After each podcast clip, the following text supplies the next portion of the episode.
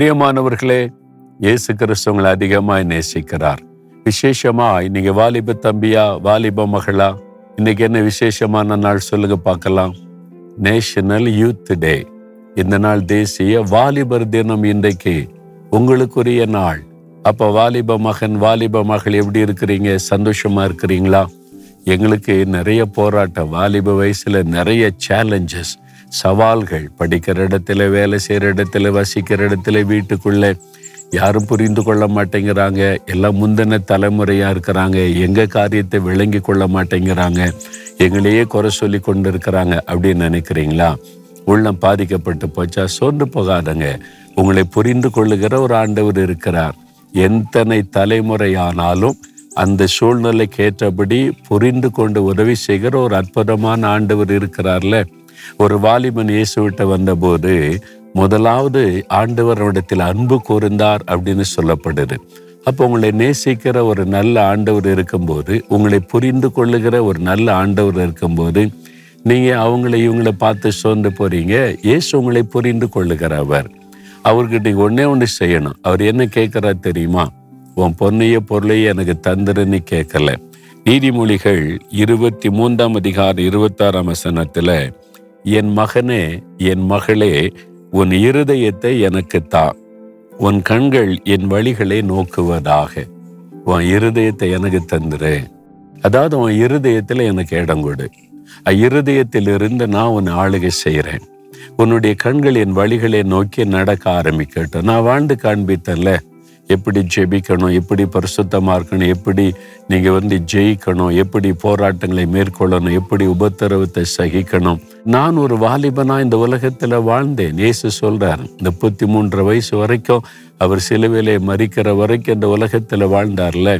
நம்மை போல எல்லா விதத்திலும் சோதிக்கப்பட்டார். உங்களை மாதிரி எல்லா சோதனையும் பிரச்சனையும் நெருக்க அவருக்கு வந்தது.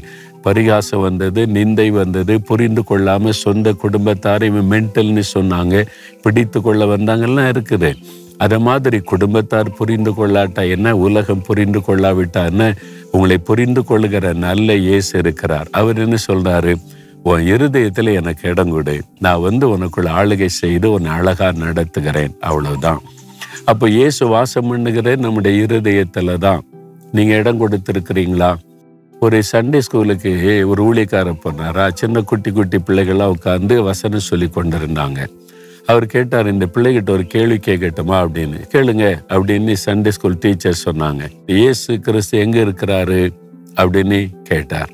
பொதுவா சின்ன பிள்ளைங்களும் சொல்லுவோம் வானத்தில் இருக்கிறாரு மோட்சத்துல இருக்கிறாருங்க ஆலயத்துல இருக்கிறார் அப்படி சொல்லும். அப்படிதான் எதிர்பார்த்தார். அந்த குட்டி பிள்ளை சொன்னது ஏசப்பா என் உள்ளத்துல இருக்கிறாங்க என் இருதயத்துல இருக்கிறாங்கன்னு அவருக்கு ரொம்ப ஆச்சரியம். இப்படி அழகாக இந்த பிள்ளை பதில் சொல்லுது நீ உன் இருதயத்துல ஏசப்பா இருக்கிறான்னு உனக்கு எப்படி தெரியும்? அப்படின்னு கேட்டார். இந்த பிள்ளை அழகா சொல்லிச்சு நான் தானே கதவு திறந்து உள்ள விட்டேன். என் இருதயத்துல நான் தானே உள்ள விட்டேன் அதனால எனக்கு தெரியும் அப்படின்னு சொல்லிச்சான் நீங்க உங்க இருதயத்தை திறந்து இயேசுக்கு இடம் கொடுத்துருக்கிறீங்களா? உங்க இருதயத்தை திறந்து என் உள்ளத்துல வாங்கன்னு என்னைக்காவது சொல்லி இருக்கிறீங்களா ஐயோ இருதயத்தில் வர முடியாத நிறைய பாவம்லாம் இருக்குதுல்ல. இச்சை இருக்குது பெருமை இருக்குது பொறாமை இருக்குது கோபம் இருக்குது நிறைய பாவம் இருக்குல்ல. அவரை உள்ள விட்டீங்கன்னா தன்னால் வெளியே போயிடும் வெளிச்சம் வந்தா இருள் போயிரும்ல. இயேசுவே என் இருதயம் இப்படிதான் இருக்குது. ஆனால் நீங்கள் வந்து என்னை க்ளீன் பண்ணுங்க சுத்தம் பண்ணுங்க என் குள்ள வாசம் பண்ணுங்கன்னு சொல்லுங்க போகிறோம் உங்கள் இருதயத்துக்குள்ளே வந்துட்டு அவனுடைய வாழ்க்கை எப்படி மாறுதுன்னு பாருங்களேன். அப்போ அவருக்கு இடம் கொடுக்குறீங்களா? நீங்கள் அப்போ எதை குறித்து உங்களுக்கு பாதிப்பு வராது? யார் என்ன சொன்னான்னு பேசினான்னு அவர் சொல்லுவார் ஏன் மகளே ஏன் மகனை கலங்குற? நான் உன் கூட இருக்கிறேன். உன்னை புரிந்து கொள்ளுகிற நல்ல தகப்பனாக இருக்கிறேன். ஏன் அவங்க புரிஞ்சு கொள்ள இவங்க புரிந்து கொள்ளலை நீ ஏன் வருத்தப்படுற? அப்படின்னு சொல்லுவார். அவருக்கு இடம் கொடுக்குறீங்களா? இதுவரை இடம் கொடுத்திருந்தா அவரை ஸ்தோத்திரம் பண்ணுங்க. எனக்குள்ள நீங்க இருக்கிறதற்காய் ஸ்தோத்திரம் சொல்லுங்க. இருவரை இருதயத்தில் இடம் கொடுக்காட்டா உன் இருதயத்தில் கை வைத்து இயேசுவே என் இருதயத்தில் நீங்கள் வாங்க. உங்கள் ரத்தத்தினால என் இருதயத்தை கழுவி பரிசுத்தப்படுத்துங்க. உங்கள் வெளிச்சம் எனக்குள்ளே வரட்டும்.